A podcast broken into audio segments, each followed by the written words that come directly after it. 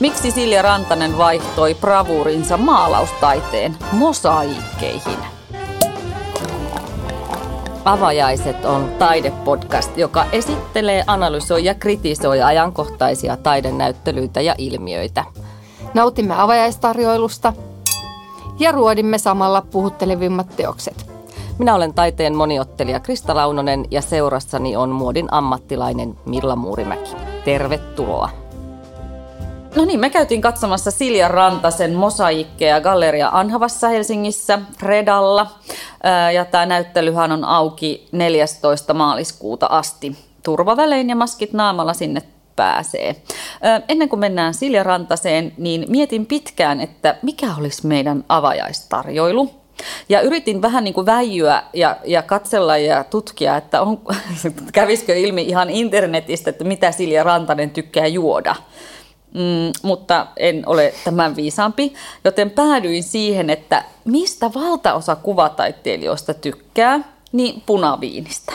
Ja sitten vielä mietin, että kun valtaosa suomalaista kuvataiteilijoista on tosi köyhiä, koska eihän sillä taiteella elää, niin menin alkoon ja ajattelin, että en vitti kuitenkaan ostaa semmoista niin kuin hanaa. Mutta siellä oli tämmöisiä sulosia pieniä puolikkaita maitopurkkeja.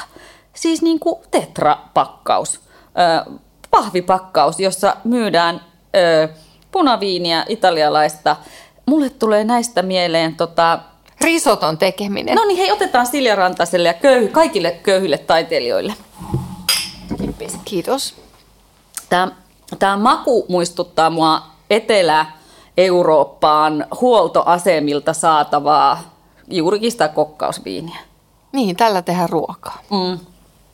Ne maksaa muutama euro ja Mm. Siihen tämä on varmaan tarkoitettu, mutta juodaan nyt niiden köyhien taiteilijoiden kunniaksi. Vaikka tuskin Silja Rantanen köyhä on. Mä toivotaan, että Silja Rantanen ei ole köyhä.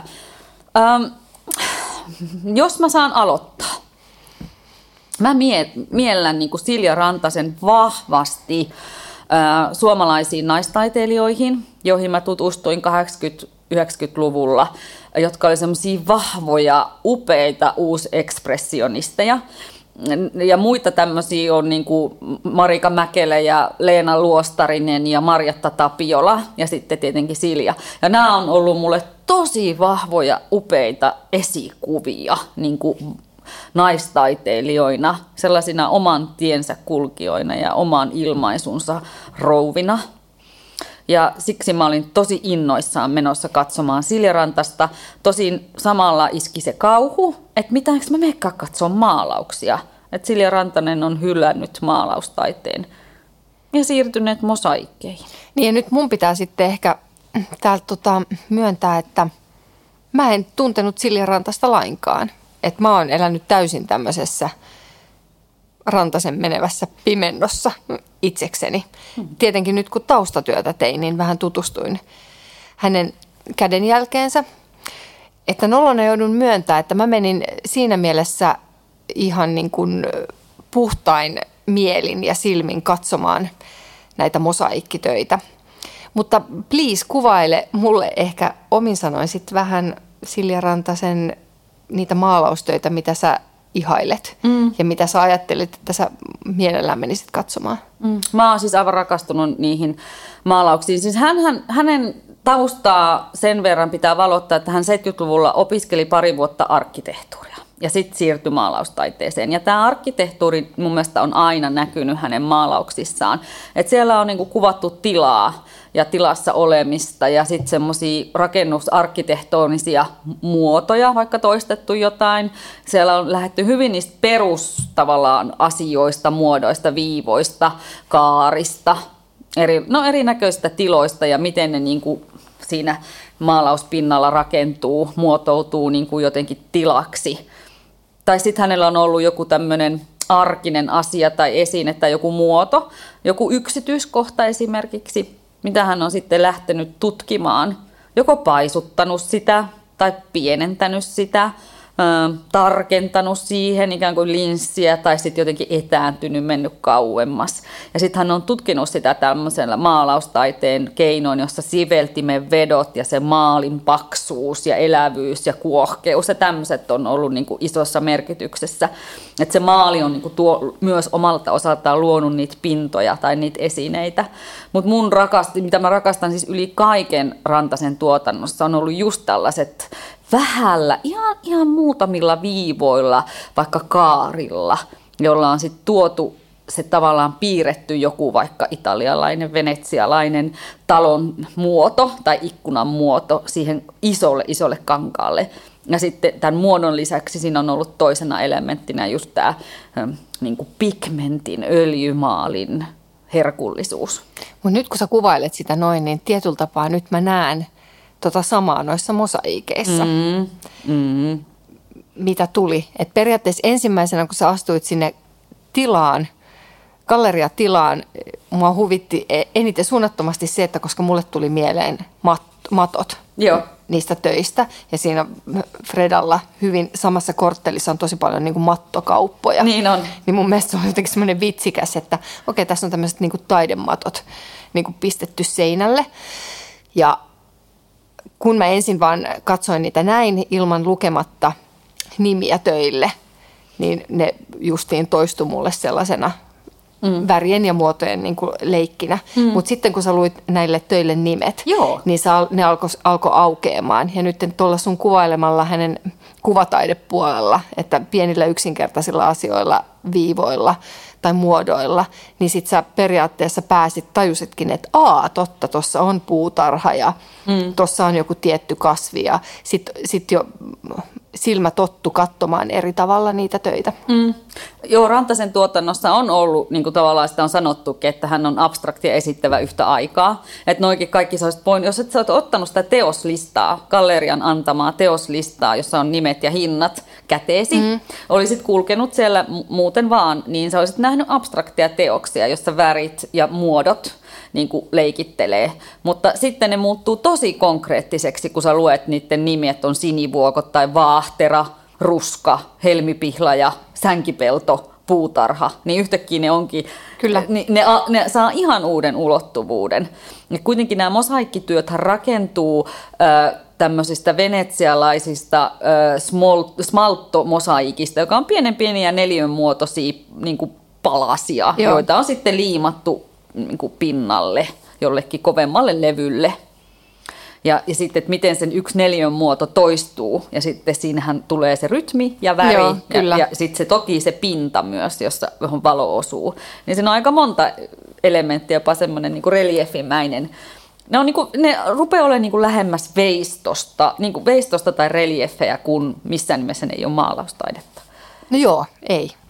Ei, sitä ne ei ollut. Ainut asia, mikä mua suunnattomasti tota häiritsi niissä, niin totta kai mä ymmärrän, että ne pitää kiinnittää jollain, Aa, tiedän, jollain tavalla niin kuin seinään. Kyllä.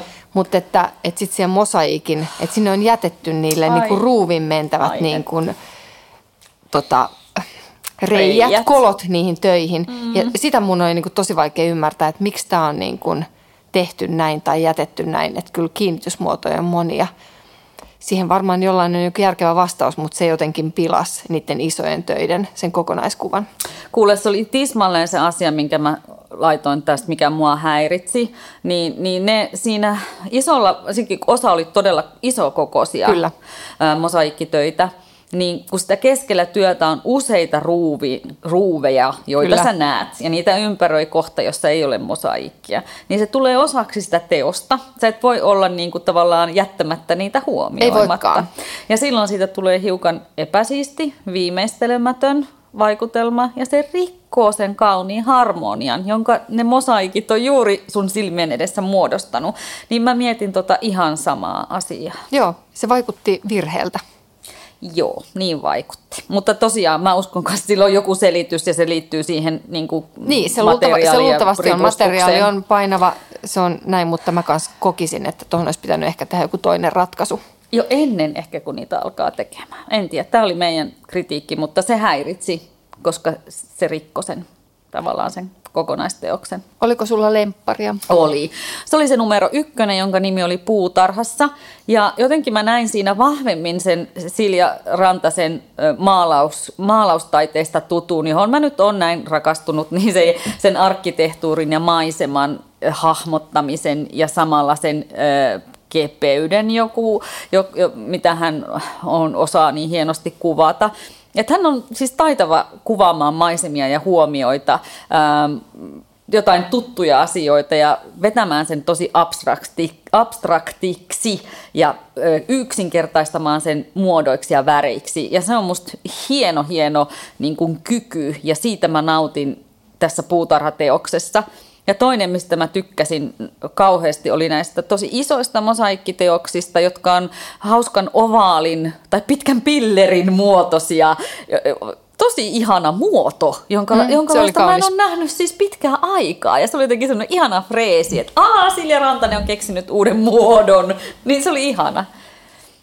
Joo. Oliko sulla joku suosikki? Mm, tota, mä ymmärrän sen. Mulla oli tietyllä tapaa, se ei ollut tämä ykkönen, mutta se oli yksi niistä myöskin. Ja se varmaan johtuu siitä, että siinä nimenomaan oli, se oli ainut niistä töistä, missä sitten se selkeästi, sä näit sen, se, oliko se puutarha sen nimi? Mm. Niin sä näit sen puutarha, että siinä joo. oli niin kuin aitaa, siinä, joo, oli, no se oli just siinä, se, oli, siinä oli kukkia ja siinä joo. oli selkeästi jotain kivetystä siinä reunassa. Kyllä. Että siitä muodostui kuva, selkeiten kuva. Eli siinä mielessä mun, mun lemppari oli, se oli semmoinen pieni ää, koiranputket, mikä oli nimeltään. Ja se johtuu varmaan puhtaasti, vaan se oli semmoinen vähän neon vihertävän keltainen ja valkoisen sekamelska. Se oli vaan mm. semmoinen mielenkiintoinen väri, poikkeava mm. väri siellä. Ja mä en itse, itse edes välitä hirveästi neon väreistä, mutta se jotenkin tuossa mosaiikissa, se tekisi sille hyvin modernin ilmeen. Mm se oli, joo, se oli mun lemppari. Kyllähän hän, Sille Rantanen on taitava noissa väriyhdistelmissä, että kyllähän sen pitkä ura ja kokemus näkyy näissäkin töissä, että hän on aloittanut 70-luvulla ja tullut kuvataiteen tohtoriksi väitellyt tässä 2014 vuonna ja ollut kuvataideakatemian maalaustaiteen professori 2000-luvulla ja saanut paljon erilaisia palkintoja, näyttelyjä ulkomailla, palkittu muun muassa Pro Finlandialla, että onhan hän aivan äärimmäisen arvostettu suomalainen taiteilija. Että et kyllä se, et se, että hän vaihtoi nyt ilmeisesti kuitenkin vain hetkeksi maalaustaiteet tänne mosaiikkeihin, niin niinhän ihmiset tekee. Että tämä on tämä ikuinen virsi, josta vaikka musiikkialan artistit aina oikeutetustikin sanoo, että ihmiset haluaa, että he uudistu nyt, tee jotain uutta, tee uutta musiikkia, kokeile jotain uutta. Ja sitten kun he tekee, niin voi että kun se sun vanha biisi oli niin hyvä, Parempi. että, että mm. soita paranoid. että niin kuin aina mennään takaisin siihen, että mikä olisi sitten niin hyvä meille faneille. Mutta mä oikeastaan halusin lukea Silja Rantaselta päästä hänet hetkeksi ääneen. Ars Fennika-sivuilla hän kertoo omasta työstään näin, että olen toistanut 15 vuoden ajan pariakymmentä kuva-aihetta, jotka nekin ovat lähellä toisiaan, kuten risti ja verkko. Aiheeni liittyvät tilallisuuteen sen käsitteen, käsitteellisemmässä, litteässä muodossa.